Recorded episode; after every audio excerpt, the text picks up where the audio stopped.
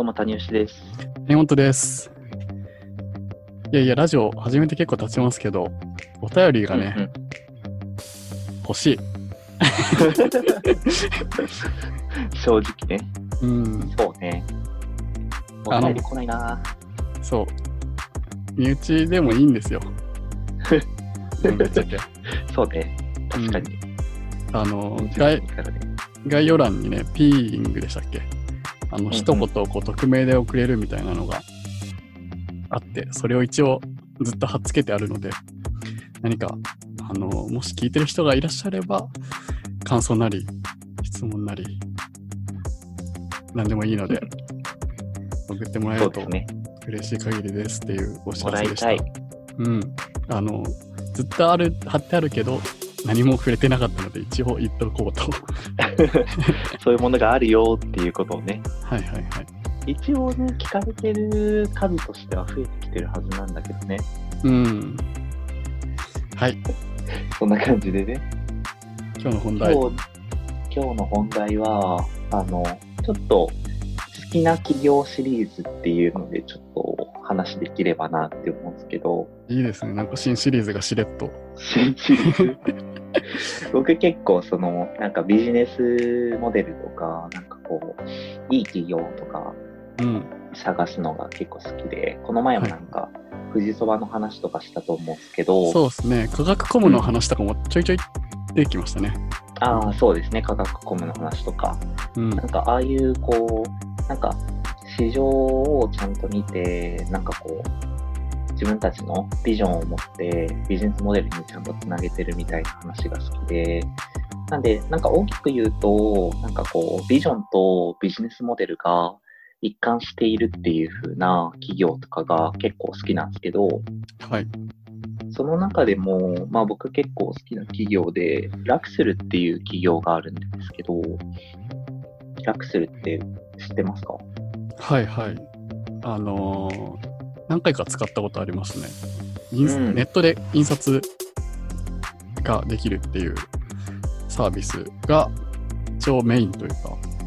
ネットプリントがそうそうそうそうメインですよね。うん。その会社はいはい。なんか、まあ、全国の印刷工場から、まあ、一番安い印刷工場をまあ引っ張ってきて、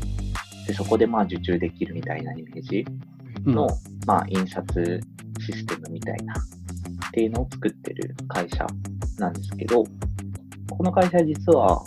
まあ、印刷だけじゃなくて、結構いろんな事業を持ってて、まあ、その第2、第3の柱っていうのを、まあ、事業の中でうまく作っていると。まあ結構、こう、なんていうか、普通にベンチャーとかだと、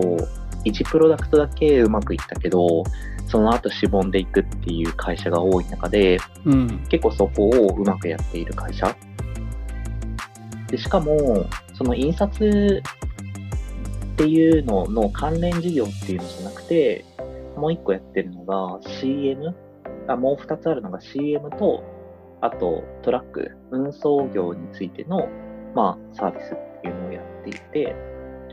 で、まあ、それぞれその CM も、その CM 枠を一枠から変える、まあ、要は、えっと、一番効率的な CM の買い方をしましょうみたいなモデルでやっているし、まあ、そのトラックのところも、まあ、一番こう効率のいいトラックというか、空いているトラックっていうのを探して、でそこから、えっと、自分の運びたいものというか、運送してほしいっていうものを、えっと、そのトラックを、まあ、なんていうか、発注して届けるみたいなサービスをやっていて、まあ、根本的な思想として、要は余っているものっていうのをちゃんと有効に活用できるものを作りましょうみたいな。っていうところで軸は一貫してるものの、全然違う業界でそれを成功させてるっていうのが、すげえ会社だなっていうふうに思ってる企業ですね。うん。なんか本当に業界がバラバラなのが面白いですよね。うん。なかなかなんかそれをちゃんとやりきっているっていうか、なんか、まあ、全然違う業界でチャレンジしようとはしている会社はもちろんあると思うんですけど、なんかそれをゼロからやっているってすごいなっていうふうにやっぱり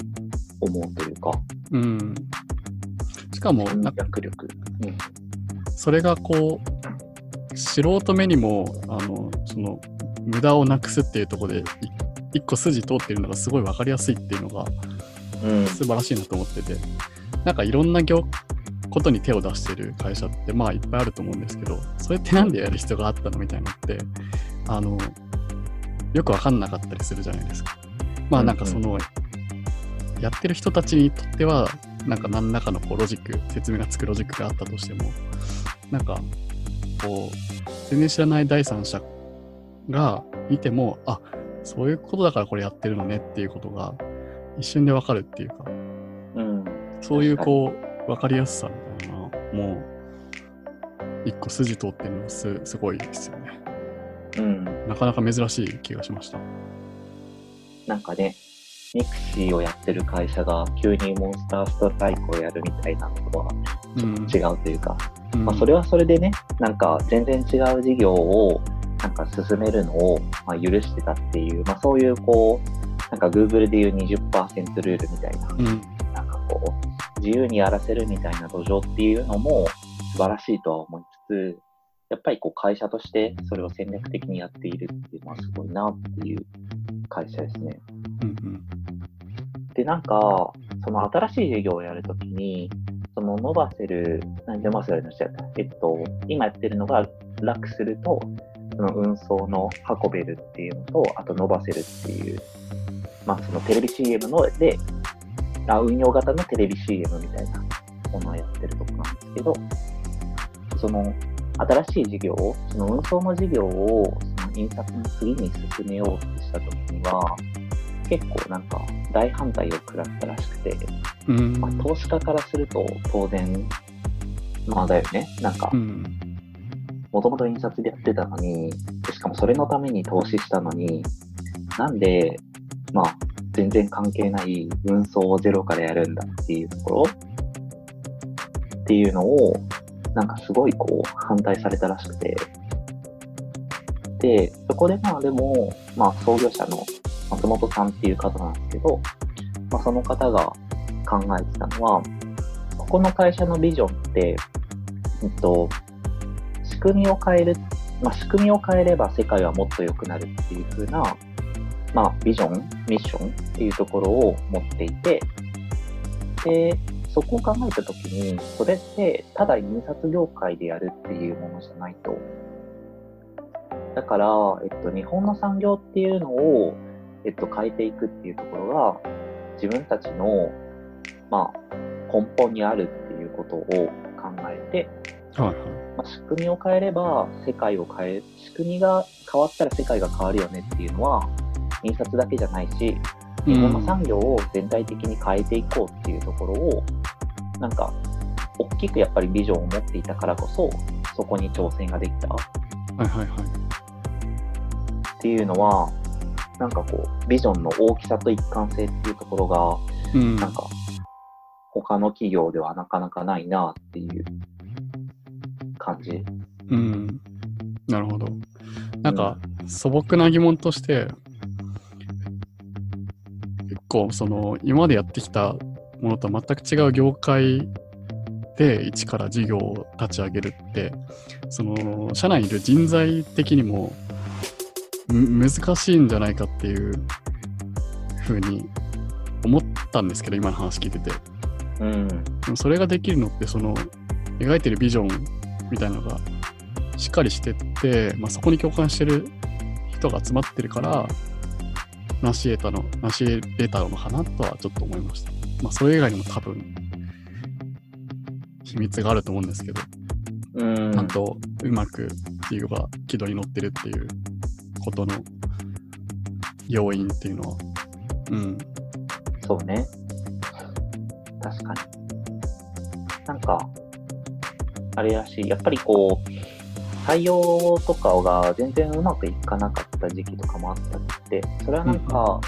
新しい事業を始めたっていうタイミングかはわからないけど、まあ、事業を拡大していくっていう中で、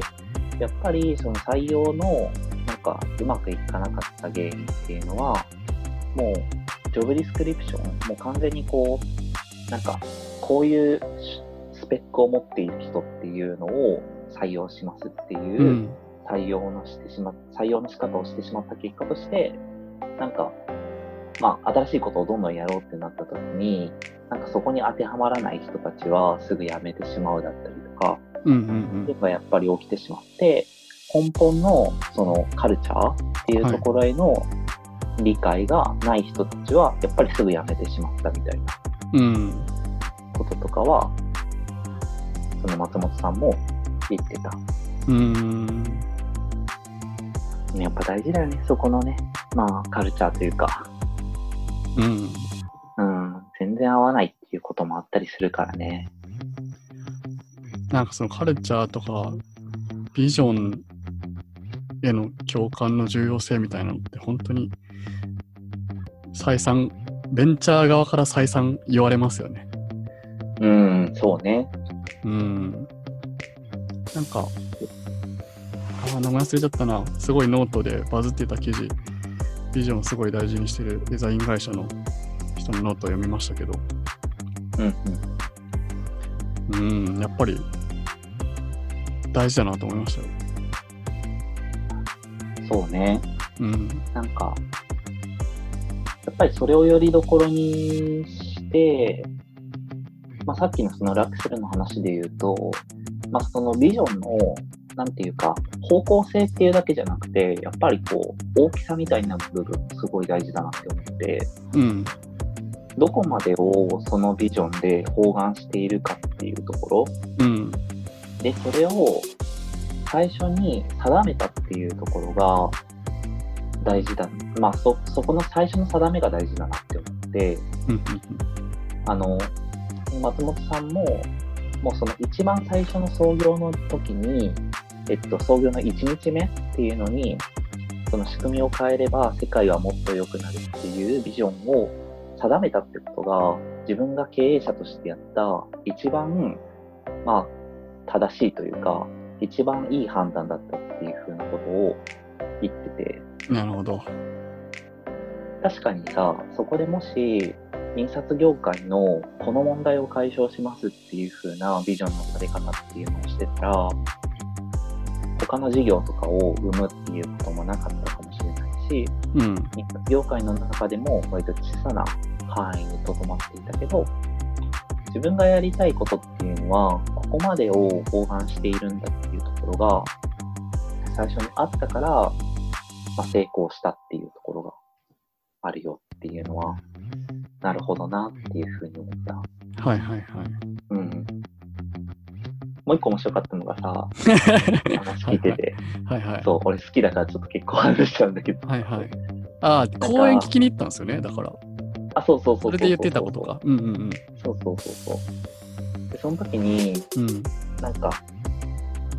その、もともと、なんか別のこう、印刷会社の比較サイトみたいなのを作ってて、ほで、まあなんか、今みたいな、こう、発注できる仕組みみたいなのまでは作ってなかったのね、う。うん。その事業として。で、それでも、まあそこそこ稼げるようになって、で、自分一人とアルバイト数名みたいな感じで、それをやっていて、はいまあ、そこそこいい生活が送れるようになりましたと。うん。なんかうまくいき始めたなっていう中で、このまま、まあ、やっていこうかなっていう風になった時に、なんか、その投資してくれてた、その同僚か上司の人とかが、なんかにに言われた一言で、お前って中小企業を作りたかったのっていう風なうん。ことを言われたんだって。で、その時に結構原点に変えて、まあ、結局自分が何をやりたいのかっていうところを、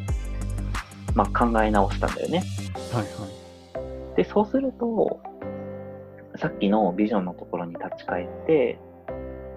自分って、まあ、世界を良くすることをやりたいんだって。うん。そのためにこの会社を始めたはずなのに、今ってただただ比較サイトを作ってて、このまま、まあ、印刷業界のその何兆円もある市場の中の本当に一部しか変えられてないよねっていうことを、まあ、思い直したというか、うん。っていうので、まあ、ビジネスモデルを変えて、すごいこ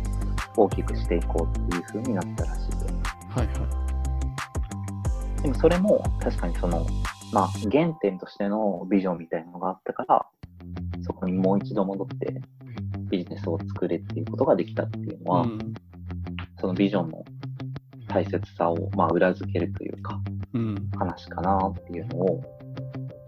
ちょっと思いました。はいはいはい。思いました。ちなみに谷尾ちゃんのこうお仕事人生とビジョうんうんンみたいな、どうなんですか？そうね。うんうちのその前職の会社がまさしくそういう会社で、もうそのビジョンをどう浸透させるかっていうことをひたすら、まあ、会社としてすごく考えてたし、確かに。社長。社長がすごいこう、ひたすらそのビジョンを語るっていう人だから、はいはいはい。あ僕、その社長の話聞いたことありますけど、確かにかなり熱いビジョナリーな。人ですよそうそう。そうね。あの本気で世界平和をやりたいっていうふうにうんところで、で、そのビジョンも、なんか、その会社としてのビジョンもあるし、その会社としてのビジョンをもとにして、とまあ、もっと小さい単位、5人とかのグループでも、なんかそこをベースとした、なんか、その5人とかのグループ単位で、どういうビジョンを持つかっていうのをすごい考えてへえ。